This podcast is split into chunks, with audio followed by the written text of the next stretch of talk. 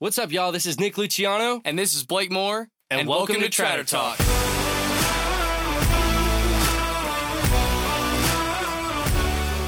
This is a podcast centered around the country lifestyle and how to be a positive influence. We're going to have some awesome guests on the show, share our stories, and cover uplifting topics to encourage y'all to conquer the day. Look out for new episodes every Wednesday on all podcast platforms and YouTube. And don't forget, smile every day. And know your worth.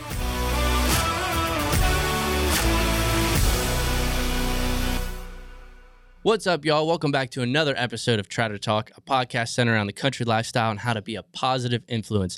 Today, I have two co hosts with me today. We got Roy Dinges and Bo Dietrich over in the corner over there.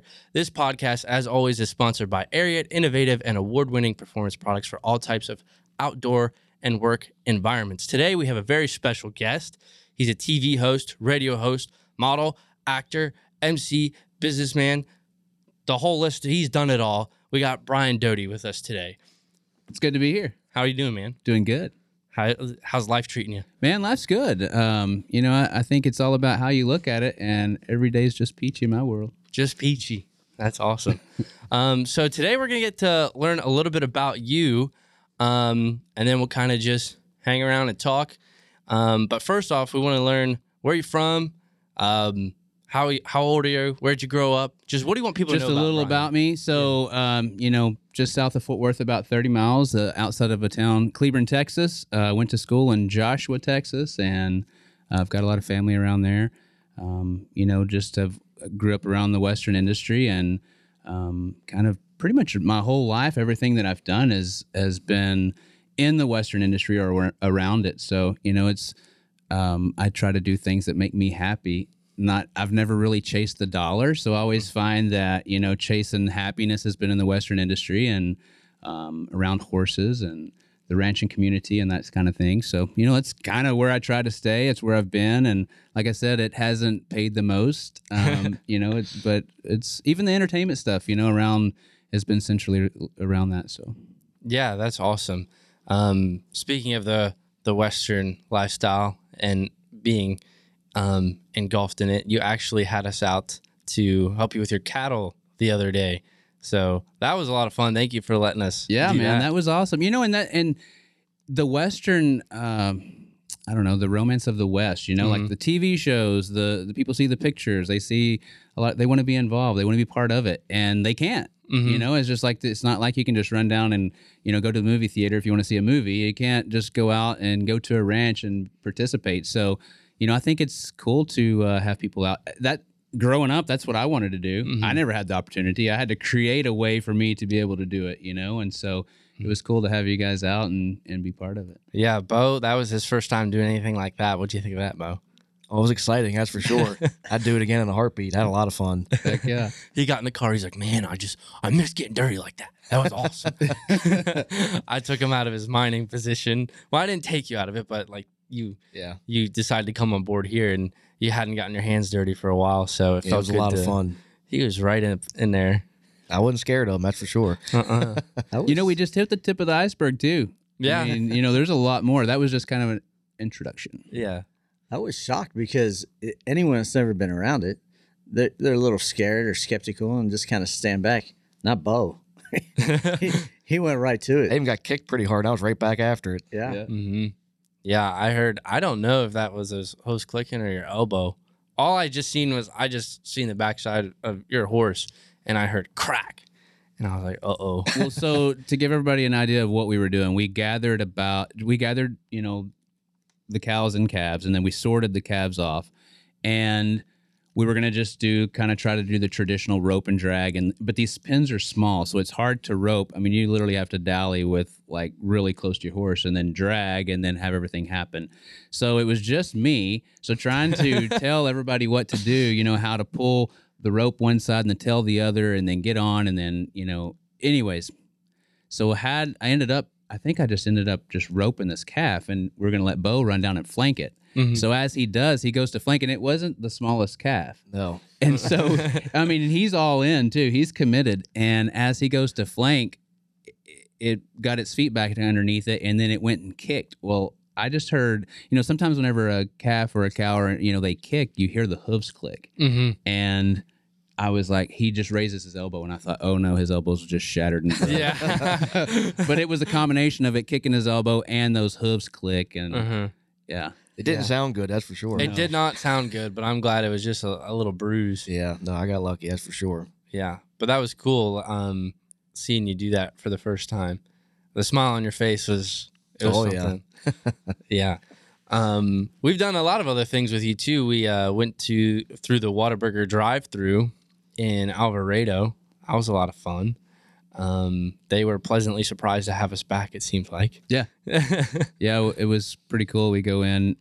I think Nick and I went in to uh, to ask. I always like to ask for permission, you know, just to kind of Yeah. make sure that they know. And and they're like, "Oh, hey," you know, from the last time. So they're like, "Hey," and then some of the the girls in the back that you know, I don't know whatever their position was there. They were they were working at Whataburger, and they come out and they're like, "Nick, can I have a picture? Can we do a TikTok?" yeah. So we made some TikToks in front of the Whataburger, and we went through the drive-through, and one of the horses happened to take a dookie right there in front of a Tesla. You made a funny video. What was the video? It was like which is more energy efficient or something like that. Yeah, I can't remember, but or if you needed, if gas got it too expensive, I think you have that video, don't you? Yeah, I do. I, I think I said like I just asked a question while Bo was filming, and I was like, um, if you had to save money, would you choose to ride a horse or drive a Tesla? Yeah. I just felt bad because the Tesla ran over the poop. Yeah, that was funny. and that guy seemed to be that guy was actually pretty cool. Yeah, he came up afterwards and kind of uh, asked us where we're from and what we're doing and stuff like that. He And- sent me an email. He did. Yes, and he said that he tweeted a picture of his screen on the Tesla trying to identify these horses in front of him as dogs, and so he tagged Elon Musk, and it got like several million, two million something, uh, whatever happens on Tik on Twitter, I'm not sure, but um, and then Elon replied to it, and so he sent me the email about it all. That's pretty neat. No way. Yeah. And so it, it, the picture is his screen with us on the horses in front of the water in Whataburger. I had no idea about that That till now. I'm going on Twitter after this show. That's so cool. That's so cool. So anyway, Brian, you you're an actor. You got a lot of uh, hats you wear. Tell us about the the Cowboy uh, Lifestyle Network. What are you doing there with Well, that? um, so Cowboy Lifestyle Network is they're just a big platform for all Western, you know, related stuff, rodeo to, um, you know, country music, anything. And I met those guys a while back, and um, so we've I've done a lot with them. They're they're just really supportive uh, with everything. You know, they don't they're not too they don't get focused on one area, and if you know they, they just want everybody to be successful in the Western industry. So um, like working with those guys. We do anytime I can do something with them. You know, we we partner up and do things. Um, they've taken my TV shows and you know, and we'll put that on the social platform. Um, they've taken whenever I had my syndicated radio show, they would um, we would take and put it to some video and put all the episodes through their social, and so they're just very supportive with the Western industry. yeah, that's what we need. Yeah, So and shine a light on it. I mean, you know, the the thing with um, you know, a lot of the Western industry, your ranchers and your farmers. I mean, they're not on social media. They're not out in the social, you know, in the uh, in the eye, and voices aren't heard. And so, you know, even like with what you guys are doing here, it's it's good to have those platforms to be able to share that and you know spread the news that needs to be spread. yeah, so talk about that. That this is country on air with Brian Doty. You had guests on. You had Yeah, so so my syndicated radio show aired on 40 different FM country stations. It reached um, I think it was 15 states. It aired in Sweden and Europe. It had a good reach. Um, and then each week I would have different guests. Um, I would search and find what rodeos were going on, you know, that I could promote. Um, what anything with uh, anything in the Western industry really. Um, and then we would have different guests on. I played country music, so I'd talk for about 30 seconds, play some music, and then come back in. And um, I didn't have a lot of guests uh, just because it was easier to do like a phone interview or something and tell them, hey, we need to keep this keep this about a minute long, you know, and then it might stretch to two, but at least it, keep it short. But yeah, promote you know the Texas country music scene. Um, would talk about music festivals, any of that kind of stuff. And then um, this is country TV. Uh, the episodes were pretty much. I took everything that I liked and combined it into one. I like the History Channel. I like the Travel Channel. I like the Food Network. I like rodeo. I like the Western lifestyle. And so we put it all together. Um, we would show feature a small town as we traveled. We would give some history on that small town. We would um, then, you know, kind of show a, a locally owned diner or cafe. I didn't want to do a chain. I wanted to do something where we could shed some light with, uh, you know, the mom and pop deal there in small town and show how they make their local favorite dish and um, yeah, and then promote either a rodeo or we're out on a ranch showing the the history of that ranch and you know the day in the life of a cowboy.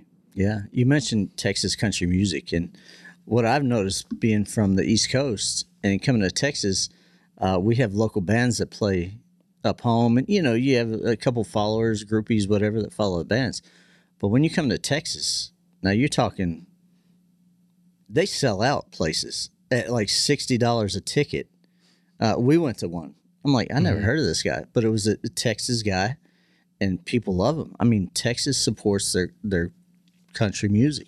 Yeah, they do. The scene's really it's awesome. Um, you know, and the the guys are talented. Um, and I I honestly think for me, anyways, the ones that I enjoy the most are the ones that live it. And you know, before Cody Johnson made it big, I mean, he was doing the same type of stuff. He was chasing a dream in the rodeo. He was running up and down the road. He he he was living life and traveling and and gaining, um, you know, all of this content that he that he writes about. And you know, and I think whenever you live that life, you write it, and and and then the listeners, it's it you believe it because you know it's real. Versus, um, you know, somebody just sitting in there writing a, a, a song about the idea of what they think it is. Yeah, Yeah, Texas was really, really big on just like you said, supporting like local people. I know people that literally make a living just playing Texas and Oklahoma back and forth, back Yeah. and forth. It's crazy. Yeah, that and you know, and then too, I mean, a lot of the venues and the restaurants and everybody, you know, they're they're supportive of it too because uh, you know, you've not only do you have the artist, but then you have the locations to play as well. Yeah. yeah, and a, and a list of country music singers from take George Strait, Willie Nelson, Waylon Jennings, George Jones, Clay Walker. I mean, it just goes Kojo. it goes on and on. Yeah. Yeah. I want to circle back though to what you said about like mom and pop shops. What is your favorite dish that you've had going around to these different little restaurants? is there Oh, anything that like stands out that was like that? okay, so I have to tell you this story. So my first TV show was Extreme Outdoor Adventures. It was a hunting show, and we traveled the world filming these hunts. And so we went to, you know, all over Canada, all over Africa, all over Mexico, all across the states. But just next door here in Louisiana, South Louisiana is another country just about. and we get down there and we're hunting alligator. And so like the thing is is I always like to show the process of it. So we like show the whole process of the harvest, how you take them, then what what's done with it. You know, I mean like this this feeds people. Like, you know, the alligator has uh, the tail is white meat, the legs dart meat. They showed like so all the meat's harvested. They showed all the leather, you know, the certain size of these gators, what it's used for, all this stuff.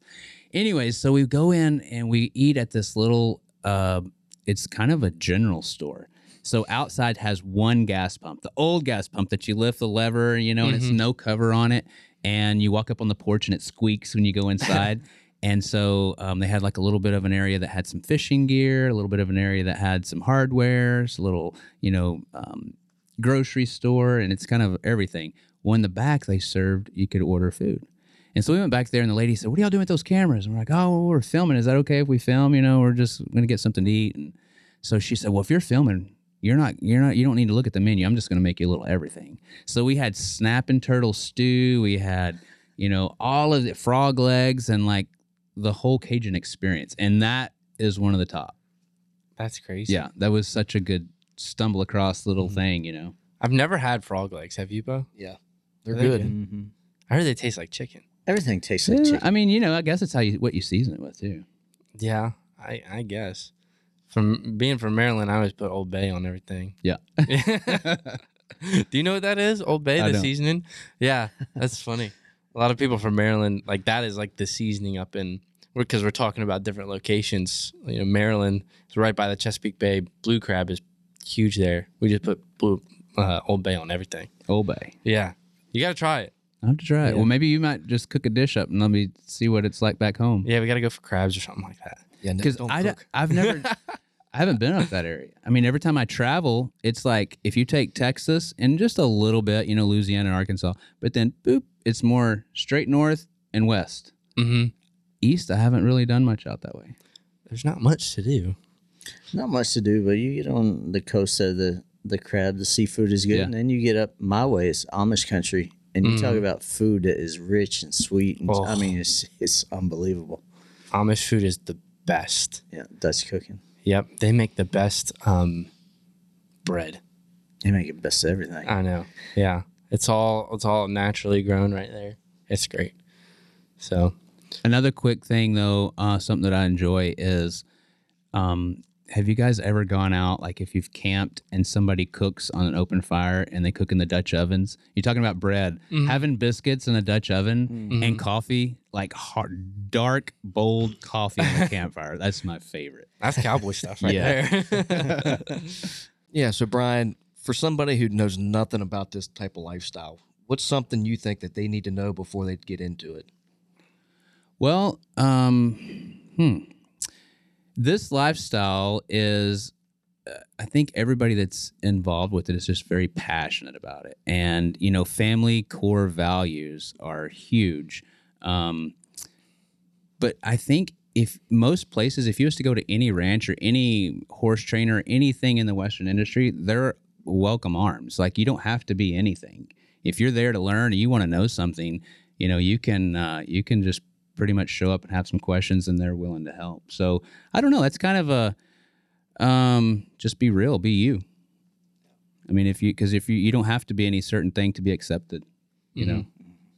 So, like, do you enjoy having people come out and teaching them new things about the lifestyle? I really do enjoy that because, I, and I think so much because um, at an early age, like I knew that I wanted to be involved with Western lifestyle, and and it, it wasn't readily available, and so you know I really it's one of those things I really had to work and try to f- make finagle my way in to be involved, and so um, yeah. If, if you can for me anyways if you can help somebody or introduce them i think it's awesome because it's a you know there's so much um, good to it in different angles that with ffa with ag with ranching with with all of it um, there's just so much good that comes from it and it's rewarding and if i can help and introduce then i'm all for it I know you helped me out a lot because you kind of, I went in knowing nothing and I would struggle. You let me fail. And, hey, next time do this and make it easier. And I would do it and it would work. And I'm like, man, that's awesome. And like every time I'd fight the calf, you taught me something new and it was really nice. So I enjoyed that. Yeah. Yeah, you know, and that's I think living through life. I always say life is uh, all about balance. Um, wherever you give your energy and your time is going to be successful, and where you, um, you know, kind of turn your back to and you don't have time for, is going to fail.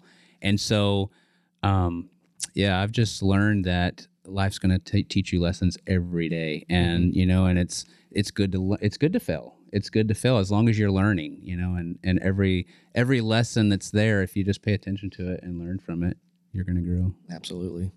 That's what I always say about my energy. I always have a tank.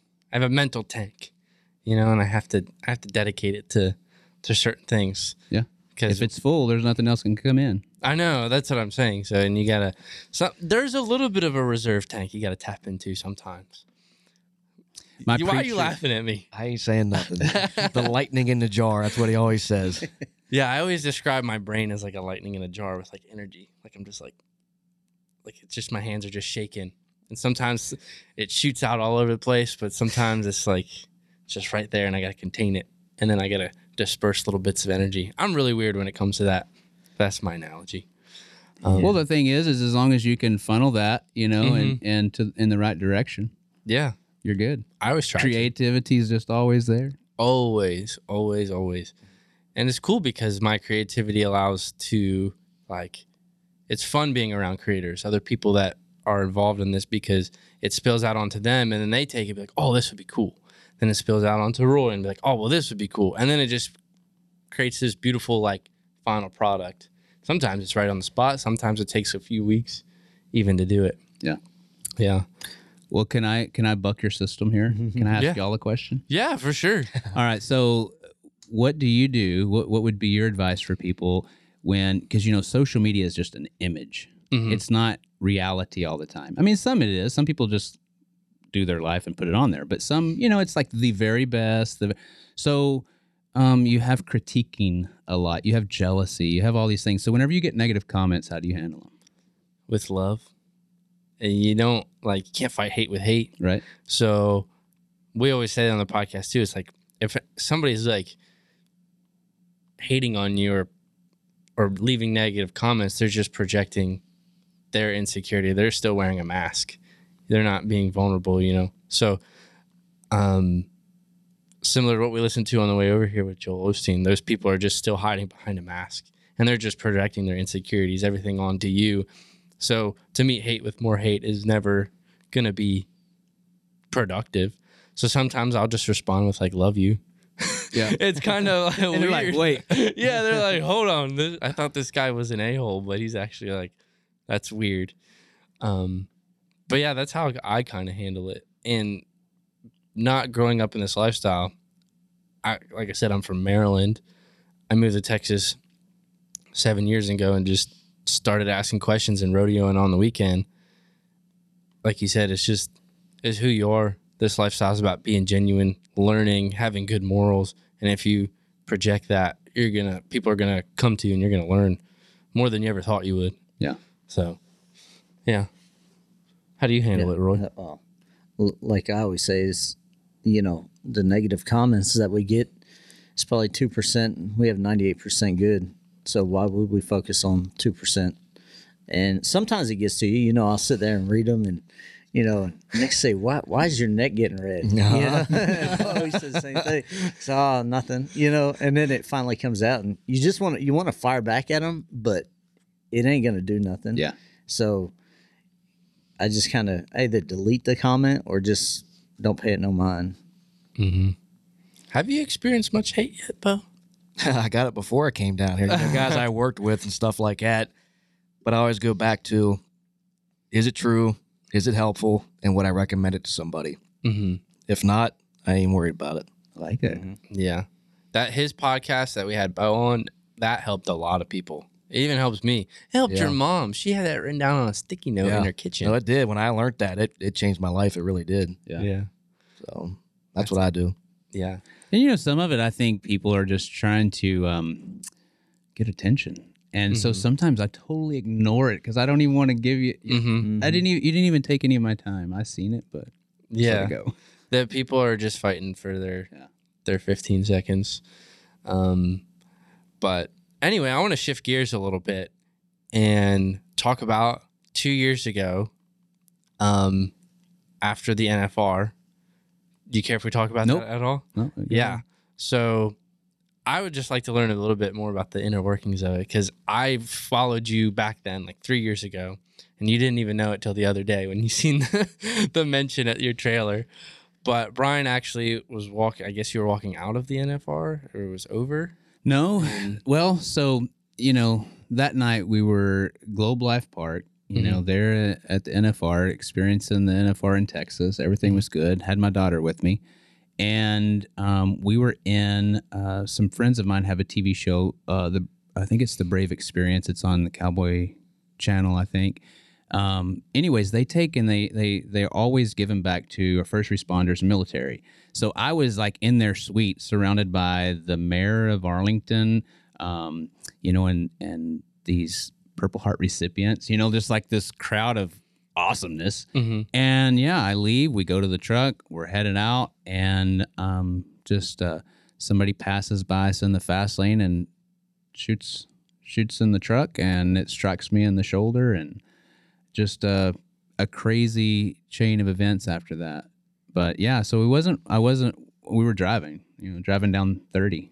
Wow. So that must have been like, they must have known. Like, were you with those people still? Well, no, we it was just my daughter and I, and um, you know this was on a Sunday night. She had school Monday morning, and so I said, "Lean your seat back, go to sleep."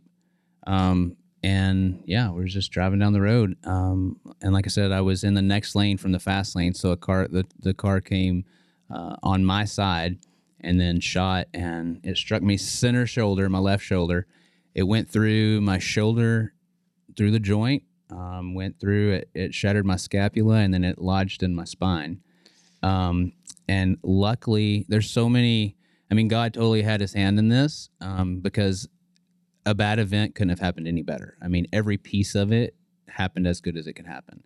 So for one, it was a full metal jacket, meaning the bullet was solid. It wasn't didn't, wasn't hollow point. So instead of it opening up and splitting and doing more damage, it stayed together. Um, the angle of it, you know, it didn't strike anything that was uh, life threatening. But at the time, I had no clue. I thought I'm about to die. I mean, that was my thoughts. And so literally, when it, you mean to keep going with this? Yeah, absolutely. This So when it when it got hit my left shoulder, like I knew, you know, when a car passes you, you look to your left or whatever, you just kind of glance over and whatever. Um, because I'm a very observant driver. Like if somebody's tailgating me or driving crazy, I pay attention. Like I will remember the color of the car. A lot of times the license plate. Like I'll just start picking up all this info and zero. I just barely glanced over, saw muzzle blast, and felt it. You know, sharp pain inside. Well, I know what a bullet does two things. And so when that bullet, I had no idea, you know, all the stuff I just told you. I didn't know it was a full metal jacket. I didn't know any of this. I just knew that I was shot and struck and it didn't come out. So I grabbed my phone. My phone was literally sitting right here, you know, like I mm-hmm. drive with it right here. And so I remember like my left arm was down. I started driving with my left knee, you know, with the steering wheel and my right hand. I dial 911. And this is how my daughter finds out that I got shot. Like she heard that pop and she just thought it was a tire blew, is what she said come to her mind. Mm-hmm. So I dialed 911, handed the phone to my daughter, and I put it on speaker. And I'm like, "You're gonna have to tell him I got shot." And then she, you know, so she breaks down. She's having to keep her cool. Like my dad just got shot. She finds out, and she needs to tell this uh, 911 operator what happened. And they're like, and then as I hear her tell her, they're asking her questions that she can't even answer. So then, and I'm like, I'm pretty good under pressure. And so I was like, you know what? I just need to talk. So I just grabbed the phone from her and I was like, telling her what mile, mile marker, what exit. Uh, sir, you're still driving? I said, yes, ma'am. I'm not stopping. I don't know where these people went. I don't know if there's more of them. Um, so I kept driving and I said, just send somebody my direction. They're like, we can't send anybody your direction until we have an address where you're stopped. I was like, well, I'm not stopping. So I'm just driving towards Fort Worth, back towards where the hospital district is. And so as we're getting a little further, you know, I'm still observant to everything because I'm trying to like think about where this car might be. And a truck comes up beside me. Didn't end up being with them, but he I remember like he didn't have any exhaust. It was super loud, like a race truck. Like it was, mm-hmm. you know, just running up there beside me like he wanted to race. Then he fell behind me. And so when that happened, I, I was thinking like, is this guy with them too? Like, are they fixing to do more? So I just hammer down and, you know, just go even faster.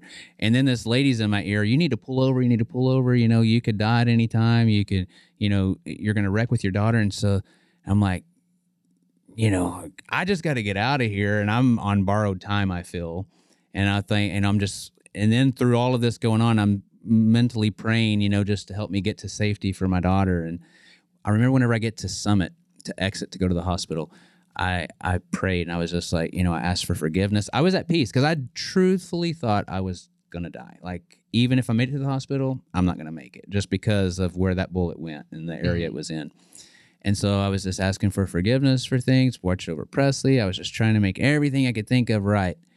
And I came to that red light and, you know, I remember telling the lady where I was at, and I said, "Just give me directions." She, she the whole time I'm talking. This is several minutes. She's mm-hmm. telling me I need to pull over, and so a guy just come on, and I it's another 911 operator. Like I don't know if they normally do this, but a guy just come on and he said, "All right, sir, you need to take a left at Summit, drive down to the Pennsylvania or something, take another left." And he just started giving me directions because this other lady wasn't helping me at all. You know, she's telling me to pull over. And so, boom, I get in there, and I think I'm going to pull into the you know emergency room, and they're all going to be waiting for me, right? I pull into the emergency room, nobody's out there. I put the truck in park, and I'm like, Presley, like, well, let's just get out and you know walk around, walk inside. There's a lady leaning against a nurse leaning against the wall there, waiting on her ride to pick her up, and you know it's kind of like crickets. And the lady looked at me and she's like, uh, "Sir, can we help you?" I was like, "Yeah, I've been shot," and everybody just goes crazy. You know, wheelchair comes up, all this activity starts happening it was um you know i was just thankful that i got there well then they this is during covid so they're like mask and you know no no Yeah. visitors and i'm like well presley's my daughter's coming with me or we're not going back there and because i'm not leaving her she's been through all this i'm not going to leave her out here. So they let her come back and they're cutting my shirt open you know just like ripping stuff off putting leads on me doing iv and all this stuff you know and wheel me back. They take me to get a cat scan like asap and I remember that thing come on and it tells you like to hold your breath and to do certain things. And I remember when it said that, I thought this is when I'm fixing to find out. My lungs are shot and blown apart. You know, I'm going to hold my breath and nothing, you know, I'm going to feel them leak out. That was literally my thought. And I held my breath and nothing happened and got the CAT scan done, got back into the room. Um, they started looking through the computer and they were looking over all the info and stuff, you know, kind of trying to find out what happened. The cops come in. Um, they want to question my daughter. So Presley goes out, and I thought, I don't want to know the answer, but kind of do. But now's the time to ask. And I said, ma'am, I said, am I going to be okay? And she said, she looked at the computer screen, you know, and she just kind of shakes her head and she goes, no vitals. And so like I got chills, like goosebumps come over me. I was like, I'm gonna be okay, you know? And so when my daughter come back in, I've been telling her like everything's okay, everything's okay.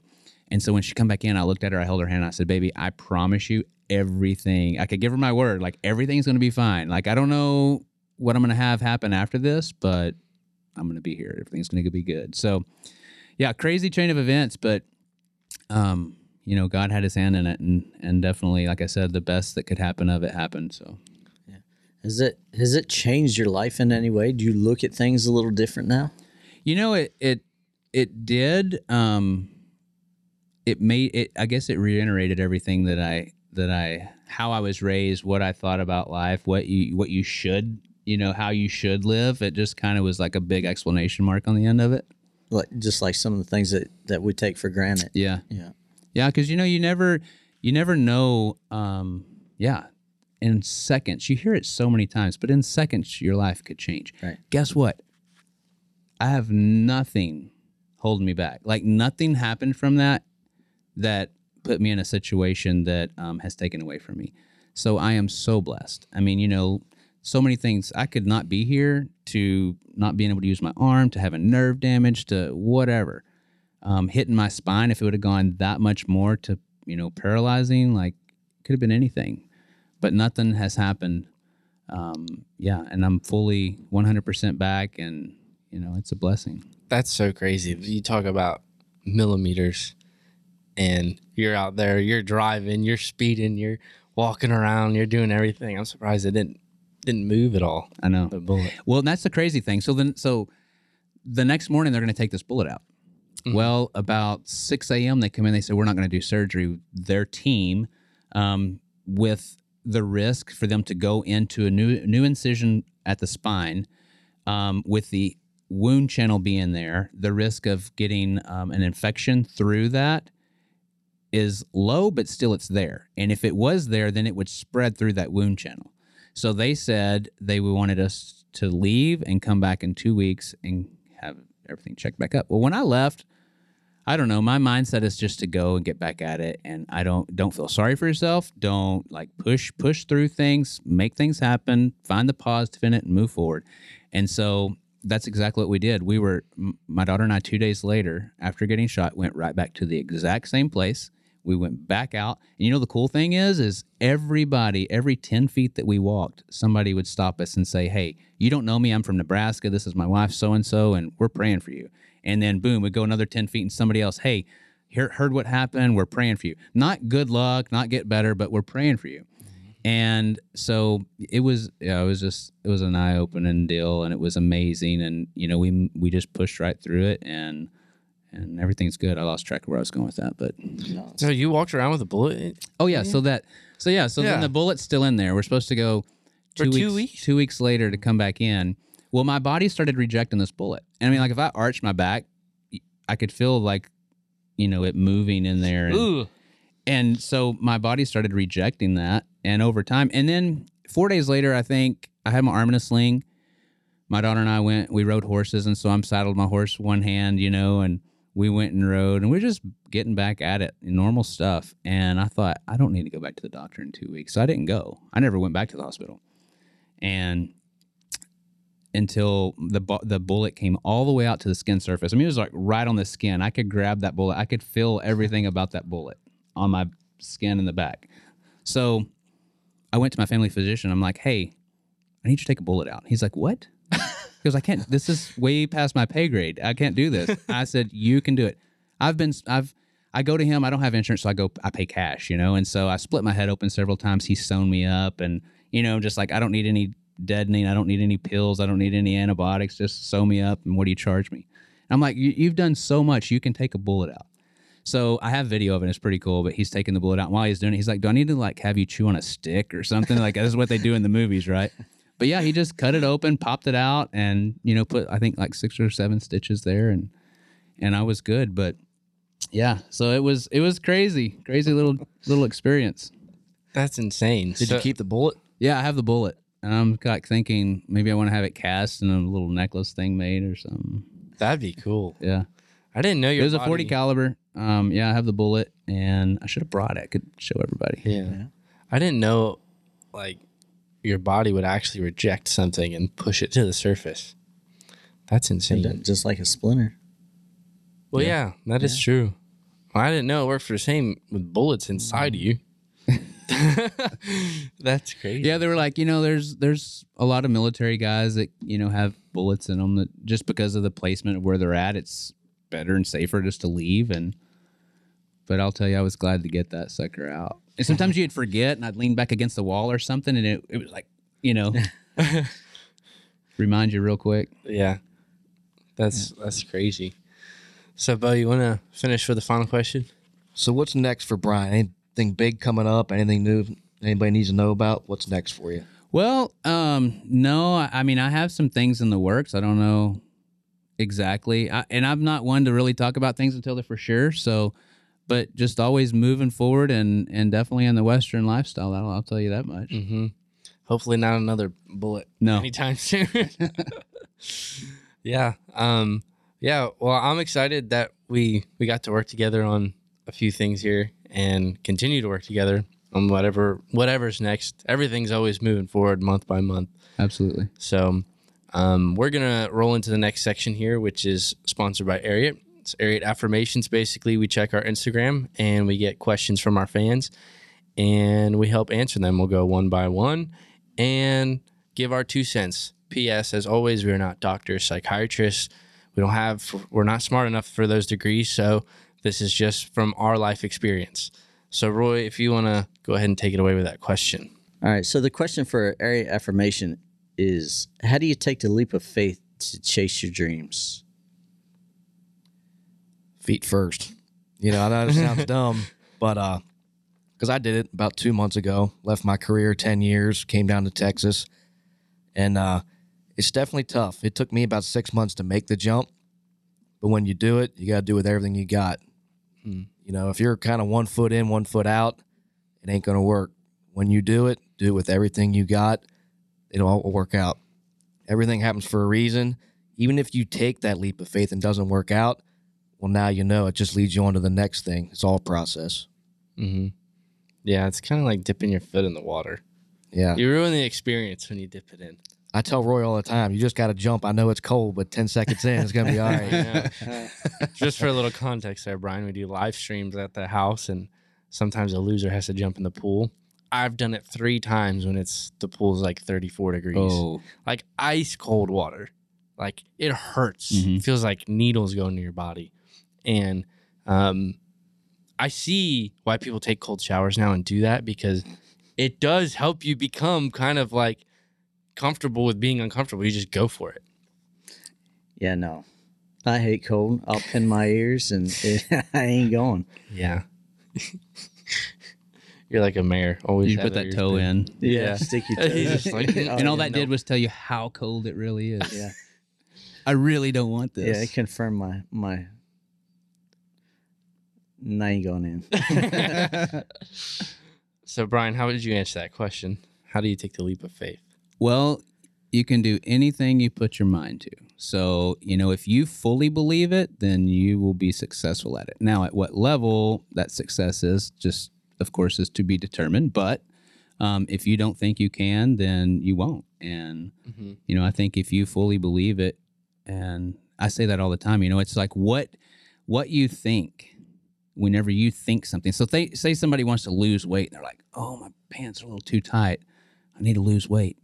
Well, if they say it to themselves, they're thinking it. But then once they actually like say it to a friend, "Hey, man, I really need to go on a diet." Well, it's then almost like they you know your friend's going to hold you accountable, right? So then it's like so you think it, you say it, and then you do it. And Mhm. so I think if you believe it, and my dad told me that ever since I was little growing up, he's like, you can do anything you put your mind to. And so I fully believe if you if you like you said, just jump in. If you believe you can do it, you can do it. Yeah. I fully believe in and I this is what I call them. I call them accountability buddies. It may sound really weird, but I say it to these guys all the time. They help keep me accountable cuz I'm be fully tran transparent honest like sometimes I struggle with vaping and I always tell them, "Hey, I'm gonna, I'm going to stop. I'm going to stop this this Monday." I haven't vaped since but there are times that I go back on it and you guys do keep me accountable.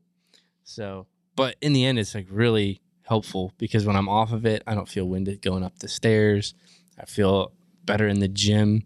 So, that's also too about taking a leap of faith, having good people around you to help lessen the blow when you fall because you are going to fall. Mhm. But having the right people to help pick you back up is is really important. Absolutely. I think also with taking the leap of faith, you know, I, I I look at it as like a pool. Yeah, you jump and you may have done it and everything's good and, and dandy and you may be happier, but there's gonna become a time where you're gonna have to swim a little bit. You know, you still gotta put in the work to to get to this ultimate goal. And I reiterate it week after week. You know, people want this ultimate happiness. They want to take this leap of faith to make their dreams come true and get this just satisfaction. Like there's this ultimate end goal when that's never true. You're always you're always gonna break down. You're always gonna struggle. You're always gonna get shot. you know, things might just happen, and you just gotta swim through it. You just gotta keep your pace going. That's why I think, just with a swimmer's analogy, just maintain your pace. Mhm. Take the leap, and then maintain a good pace. That's what I say. Yeah. I, I think the first thing is pray. Pray about it.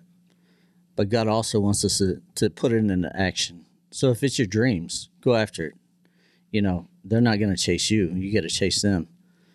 And kind of what, uh, right off of what Brian said about you speaking it, you know, you can't, you can't go into something and say, hey, I'm, I want to chase my dreams. And then, you know, a month into it, oh, I can't do this or I'm not good at this. No, you gotta you gotta stay the course. You know, the Bible says that, that God is the great I am. That says something right there. Because in the Bible it says God breathed his own breath into us. The great I am. So when you say I am, I'm not gonna do this or, or I can do that, you're I am. Mm-hmm. You know, that says a lot right there. Yeah. God's breath. We can do anything. All things through Christ. Yeah. You know, so when we speak that into existence, it's going to happen. I know Beau, myself, we left stable jobs to come do this. Mhm. You know, and we're months into it, and it's it's a struggle. I mean, we love it, and we have every right to say, uh, you know what, we, we just give up. But here's the thing: it's all in God's timing. You know, Lazarus was dead in, in the tomb for four days. And when Jesus got there, they said, You're late. He's dead. Guess what? His words said, Lazarus, come forth. He came up out of that grave alive. It was is God's perfect timing, not our timing. Mm-hmm. So go after your dreams, speak the words of, of faith, and, and go after it because it's going to happen. Yeah. What is what does John Hagee say about struggle university? Something like that. Like the the the biggest things you'll ever accomplish in your life are going to be you're going to struggle the most. Yeah. Yeah. And I think that's a sign. When you take that leap of faith and you're doing what you love when it gets hard, that's a sign. That's a sign that it's going to get better. That it's, you're you're going to get there.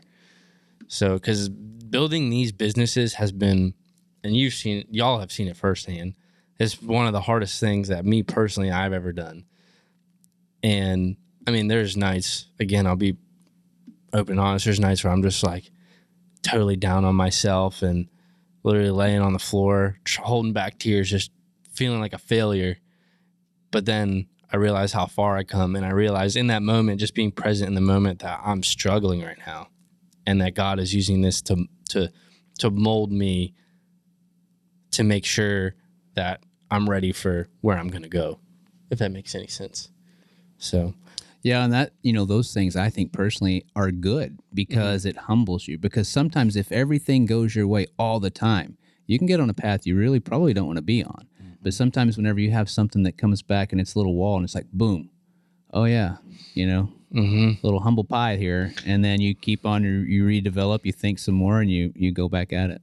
Yeah, we we talk about that all the time. That kind of the position that we're in, we could we could do that, and, and I'm sure you've said, you know, I've done this, this, and that, and I'm, you know, kind of stick your chest out, and then we got to stay humble because pride comes before destruction, you know.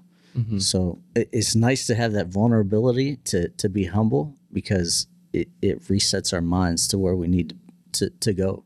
Yep, I like that. Have a slice of humble pie. Mm-hmm. I'm I'm full on them these past few months. But DM me on Instagram if you guys want some humble pie merch. Anyway, just a business idea popped in. But I think that's a, a good good stopping place. Brian, thank you for for coming on. Do you have any last thoughts you want to get out there? Man, uh, no, I, I think it's good what you guys are doing. I think, um, you know, I enjoy doing some of the stuff with you guys, and hopefully we'll have a lot more to come. Yeah, for sure. We definitely are very grateful that you have us out and make content together, and um, and also and enjoy this Mexican food that we're about to have. Oh man. okay, so if you guys go to the Fort Worth Stockyards, you have to go to Joe T's, and you're about to experience it. Okay, yeah, because I've never been there, and I kind of feel like a rookie, rookie move. But we're about to go enjoy some enchiladas, and they got tacos there, Well, I, th- I think it's fajitas and enchiladas. fajitas and enchiladas. Anyway, that sounds bomb. We're gonna end it here. Thank you all so much for watching. If you guys have time, make sure to rate and review this podcast on Apple Podcasts and Spotify. We're approaching 500 five star reviews in total in the little time we've been doing this. This is episode 17. Our goal is to reach 100 before um, the end of the year. But I'm just so glad y'all have been loving this podcast and reviewing it and rating it and sharing it with all your friends. We want to thank our sponsor, Ariat, for helping us out with the production of this podcast. As always, we love Team Ariat. We're looking forward to seeing the Rattlers perform here soon in Wyoming, right, Roy? Cheyenne. Cheyenne. So we'll be rooting for them.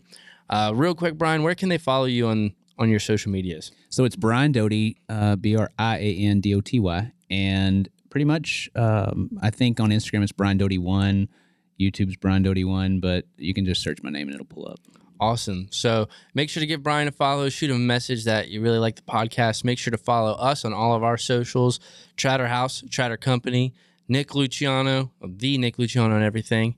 Roy, where can they follow you? Uh, Roy underscore Dinges, D I N G E S on Instagram and Roy Dinges on TikTok. And Beau, last one, where can I follow you? Um, Beau Deatrick, B E A U D E A T R I C K on everything. And his backup account, not Beau Deatrick, because he got banned. We ain't gonna talk about it. That's for another episode. No, it ain't. anyway, guys, uh, one last thing. We're also going to be dropping Tratter Talk merch here in the very near future. So make sure to sign up for the email list on the Tratter Co website. Also, keep an eye out for new Luciano merch coming very, very soon. We're going to end it there. Thank you all again. Make sure to rate and review. And don't forget, smile every day. And know your worth. See y'all later.